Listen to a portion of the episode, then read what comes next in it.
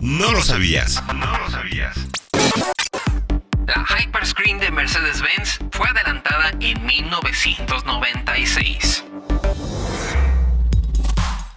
Más allá de ser un modelo 100% eléctrico que representa el siguiente paso de la electrificación para la marca alemana, el Mercedes-Benz EQS presentó una novedosa interfaz de infoentretenimiento denominada Hyperscreen, que dentro de sus 56 pulgadas de pantalla puede mostrar una gran cantidad de información y controles del sedán de lujo eléctrico. De esta manera, el EQS presenta un interior no solo lujoso para cumplir con las grandes expectativas que ha generado, sino que también presume de un ambiente futurista y muy en tono a lo que representa dentro de la industria.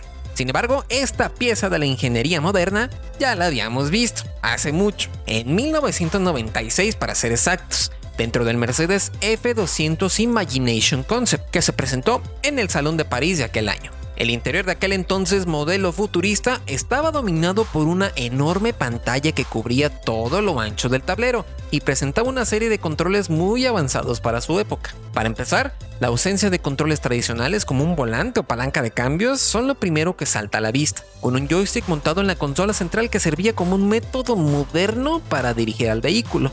Puede que la enorme pantalla que cubría todo el tablero del F200 no sea exactamente igual a la que vemos en el habitáculo del EQS, pero también incluía cuadro de instrumentos digital, computadora de a bordo, retrovisores sustituidos por cámaras, sistema de navegación y hasta reproductor de CD y DVD con todo y teléfono, ¿eh? ¿Qué tal? La mayoría de estos elementos ya ni siquiera son comunes en los modelos modernos, pero la idea general es bastante similar a lo que presenta la Hyperscreen, aunque el adelanto del F200 no termina ahí. El sistema de comando del vehículo requería de la información enviada por una serie de sensores alrededor del auto, para hacer un trayecto más seguro y cómodo, y aunque no se mantuvo como tal hasta nuestros días, sí describe el funcionamiento de diversos sistemas de seguridad.